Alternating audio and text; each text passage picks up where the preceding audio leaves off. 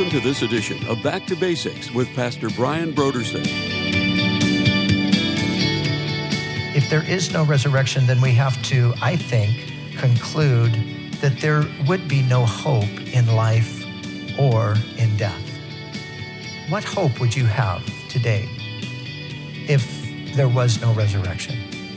But, but in that, where is the hope? Is there any hope? I think we're completely deprived of hope if there is no resurrection in this life, but of course in the next life as well.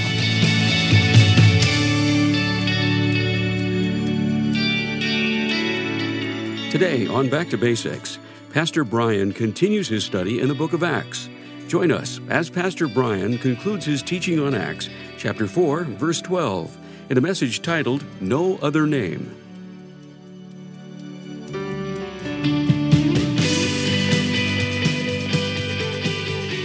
Now, here's Pastor Brian. You would not see a humility in their life. I mean, these are these are really some pretty arrogant claims if they're not true. Claiming to be the way, the truth, and the life, claiming to be the light of the world, and all of that. So, um, it, you, you would expect somebody like that to be quite self confident and quite arrogant and quite uh, vocal about it. But you know, when you look at Jesus, he made those claims, but he was simultaneously humble. He was very humble. And he was kind and gracious even to his enemies. And even in the passage that we're looking at today, the thing that's interesting to me is that, you know, these are the people that, that put Jesus to death. That's who Peter and John are standing before. These are the very men. Notice the names Annas, Caiaphas. Go back to the Gospels and read about those who, who you know, passed the death sentence on Jesus. It was them. But here's the thing do you know what's happening here? There's an appeal being made to them. They are being given an oppor- another opportunity to change their mind. That's what's happening here. The Lord allows the apostles to come before them so that they can hear the message again and hopefully change their minds. Now, of course, they don't do that, but you see even in that the humility of Christ. He doesn't he didn't wipe them out when he had the opportunity standing before them and he's not even doing that now. So we see humility. Secondly, we see in Jesus compassion. Now there have been few rulers throughout human history that you would refer to as a compassionate person. They're few and far between. But Jesus, he was all about compassion, he was all about helping other people. You know, it's funny because today when you, you listen to kind of the, uh, you know, the modern liberal mind of the things that they admire. Well, you know, they claim to admire humility. They claim to admire uh, people with compassion, and they they want to reach out and they want to bring the marginalized in and make them feel welcomed and, and all of those kinds of things. Well, I just want to say this if that's really true, if you really feel that way, then Jesus is your man because Jesus did it. Jesus didn't just talk about it, Jesus did it. He went about doing good, he went about healing all those who were oppressed of the devil. You read the passages in scripture, you know, where it talks about the lame and the halt and the blind and the maimed and all of those people that, that were brought to Jesus. Now, one day, you know, Cheryl was and I were together and she was she was reading over that passage and she said, Look at, you know, listen to the description of this. And she said, just think if these were all the people that wanted to hang out with you. I mean, you know, you'd be kind of like, uh, not available today you know, the lame, the halt, the, the blind, the maimed. These are the people that Jesus gladly received. So we see his compassion. Now, again, humility and compassion don't necessarily prove his claims, but I think they're just something to consider. But then we have to look at a topic that we considered previously. We have to look at his miraculous power. Jesus had power. But he didn't use that power to benefit himself. He only used that power to bless others. He had power over nature. He could say to the wind, Stop.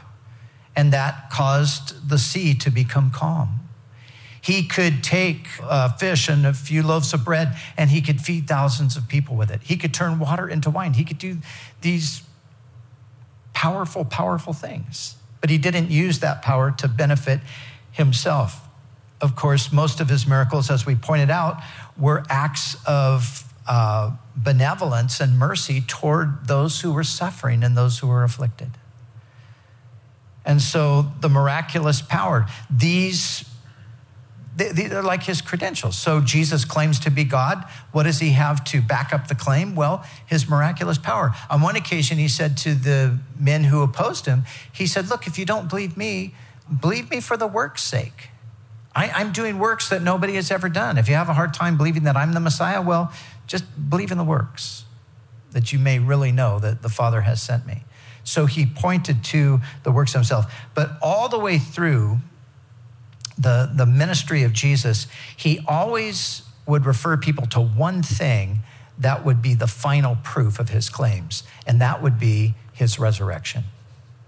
And so when he cleansed the temple and those, uh, those authorities came after him for that, they said, By what authority do you do this? And he said, This is my authority.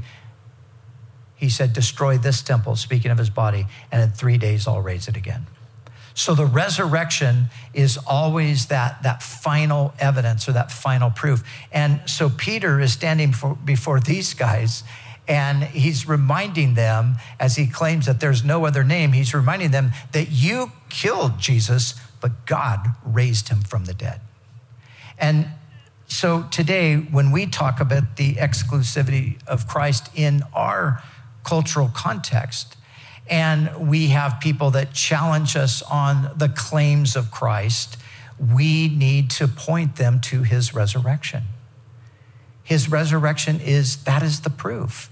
And the resurrection of Christ is uh, something that can be established historically. We, we have a historical account of the resurrection, and by all methods of judging historical accuracy, the Gospels meet it on every on every level. But of course, there are those who would say, well, you know, the resurrection was just a myth. That never really happened.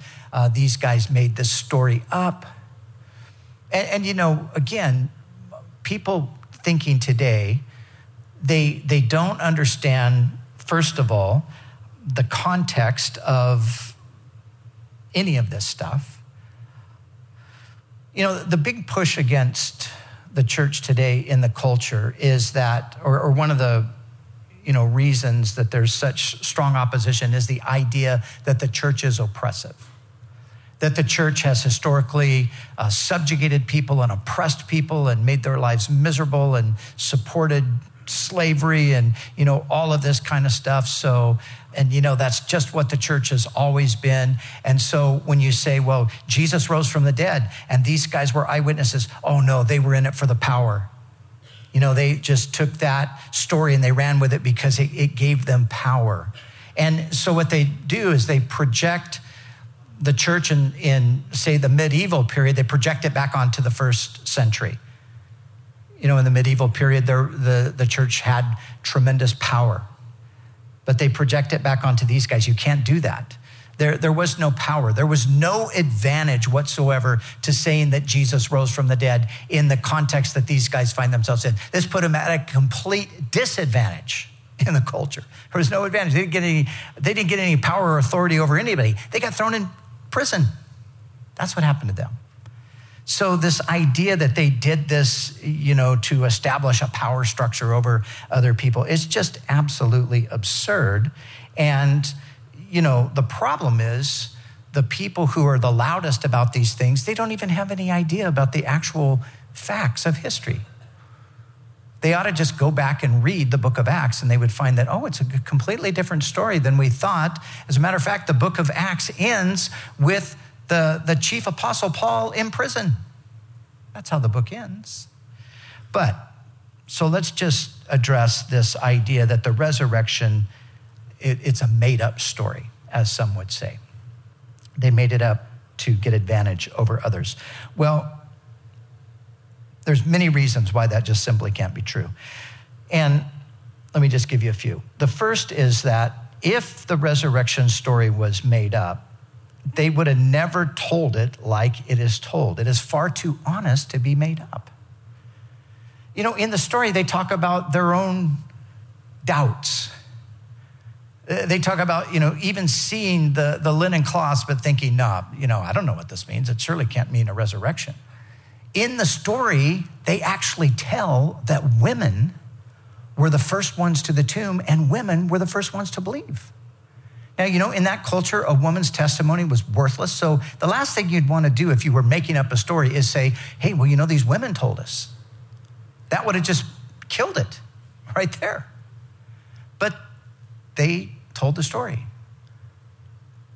And they told it like it was because that is actually how it happened. So they would not have told it like they told it. It's far too honest to be made up. They would have undoubtedly left out the unflattering parts about themselves with their doubt, their fear, and so forth. Secondly, no one would have made up this story because it's clear that there was no expectation for the bodily resurrection of an individual at that time. There, there was no expectation of that. Now, not only did the apostles not expect it, but nobody in the world expected that. If you look at the understanding of the Jews in regard to the resurrection, they never thought of the resurrection as, as, a, as an individual a singular event. For the Jews, a resurrection was a collective thing that would happen at the end of time. Now, for the rest of the world, the idea that, you, that your body would be raised was completely foreign because for the rest of the world, the body, uh, they had embraced a philosophy that basically said that materialism, the material world, including the body, is the problem, it's bad, it's evil, it needs to be done away with. So for them, the future looked like liberation from the body, not a continuation in the body. So, point is, nobody thought of a bodily resurrection like we have with Jesus. Nobody at the time.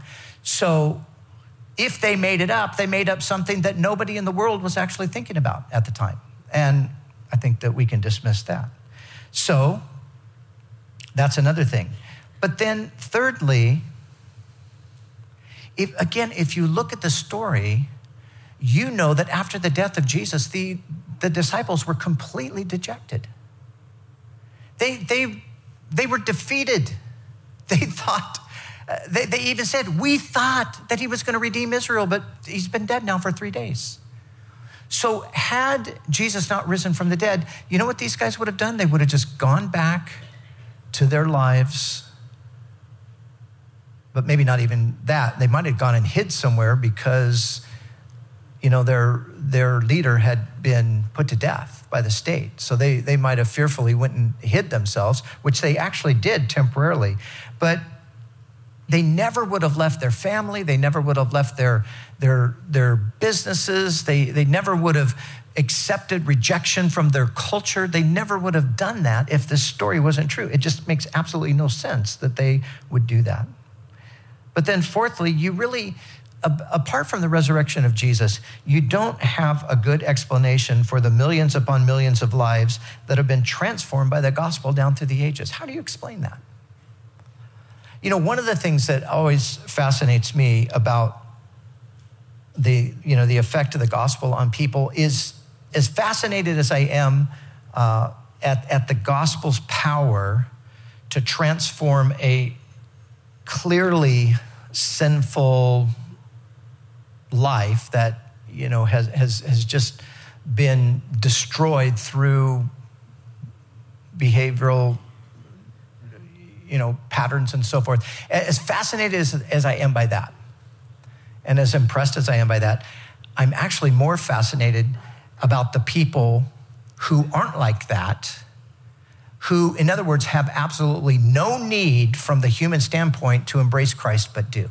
That to me is an even more fascinating thing.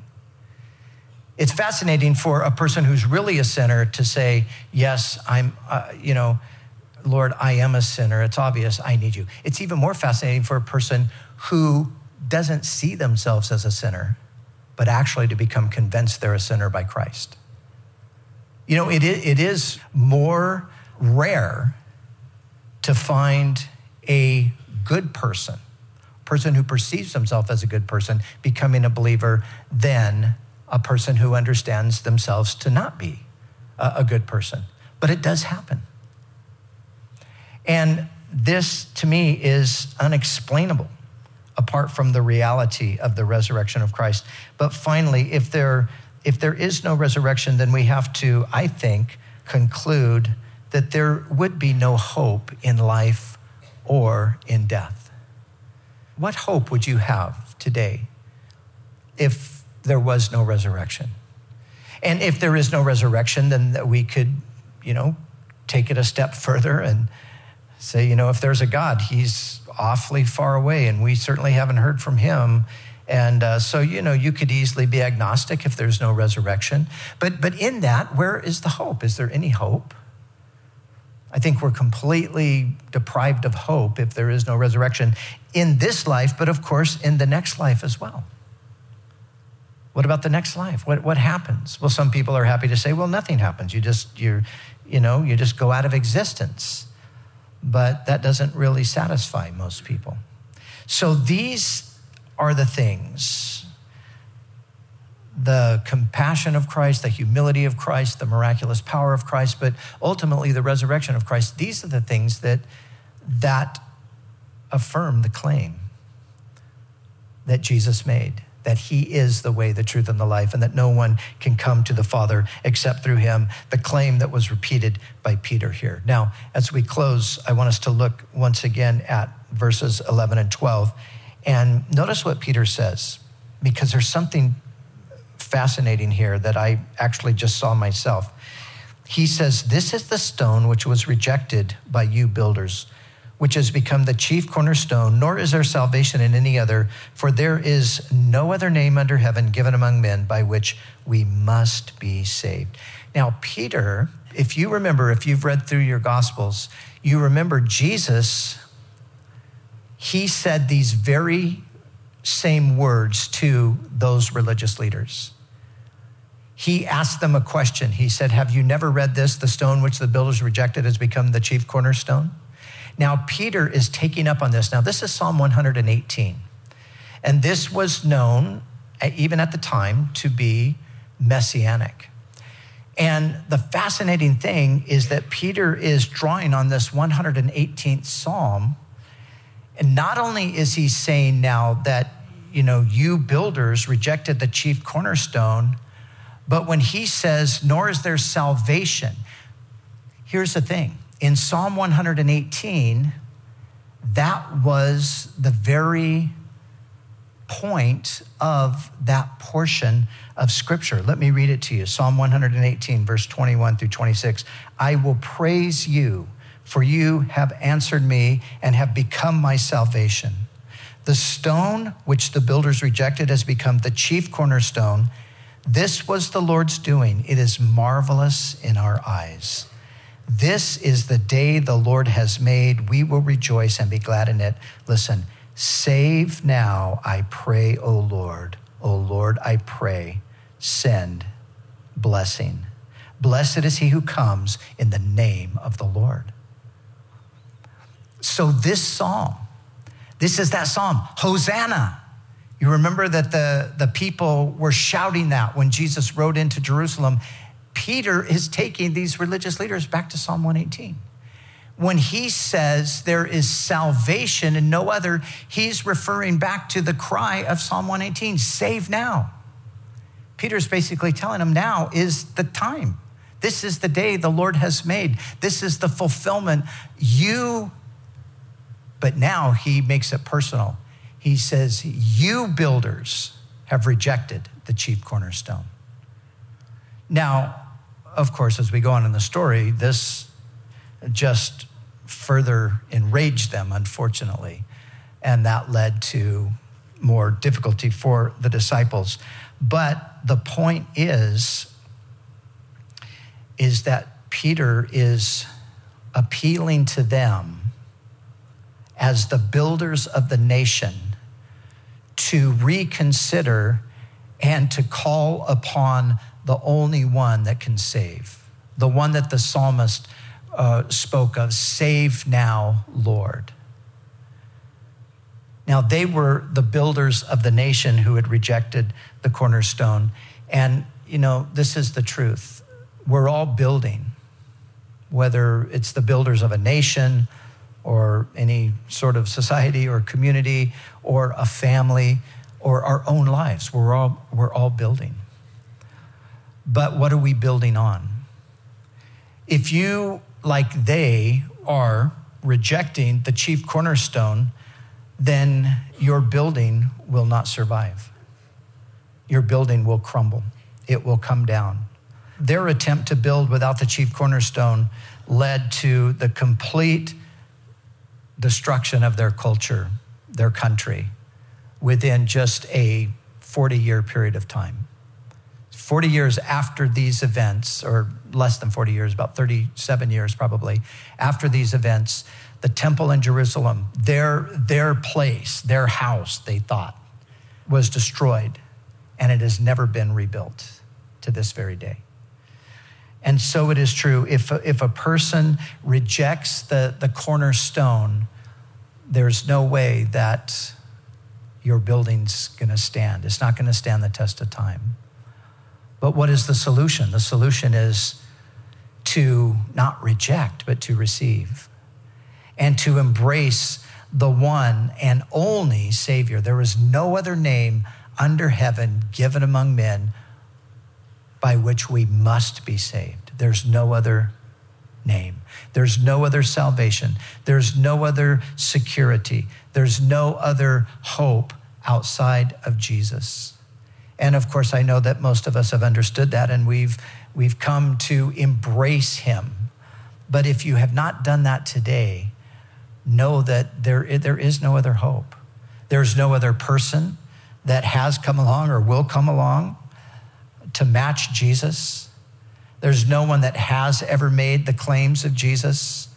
There's no one that will make these kind of claims and be able to support them. He, he's the one. He is the stone upon which our lives can be built. But we have to make sure that we are not doing what they did and rejecting that stone, but receiving him and his salvation, which is a salvation that guarantees our place with God in heaven or in eternity in his presence, eh, you know, as we leave this world, which we all will do. But it also, this salvation saves us in the present. It saves us now and it helps us to build an enduring house.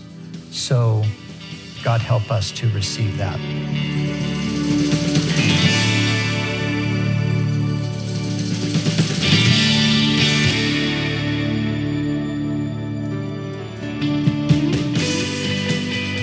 And now let's join Pastor Brian and Cheryl in the studio as they share about this month's resource so, Brian, we're offering a book from our good friend Charlie Campbell. Yes, Charlie Campbell is the director of Always Be Ready, which is an apologetics ministry and one we website. recommend a lot. Yeah, we recommend it a lot.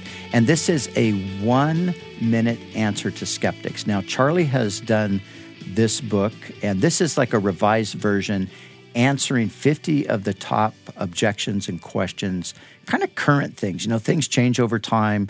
There are different arguments and things. And what I like about this book is it's it's an updated, current, addressing a lot of the things that people are kind of throwing out there today as their objections to Christianity. And some of the topics that Charlie covers in this is why doesn't God just appear to us in a public setting and prove he exists? Or the New Testament authors, did they steal details of Jesus' life story from other ancient religions? This is what some skeptics say. Or that the God of the Old Testament commanded the Israelites to commit genocide? Or that the Bible condones slavery?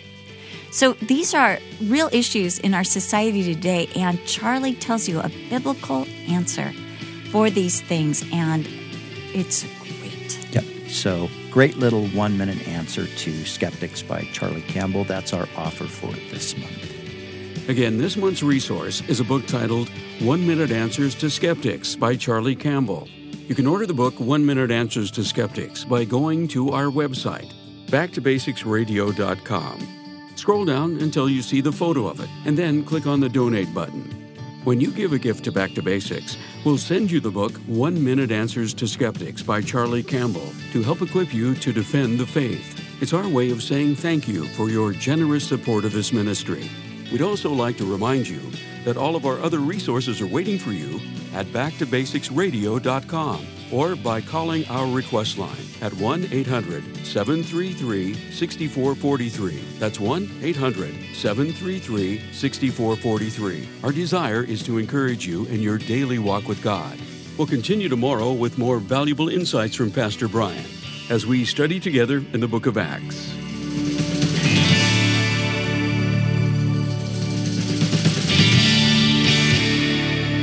Back to Basics is the preaching and teaching ministry of Calvary Chapel, Costa Mesa, California.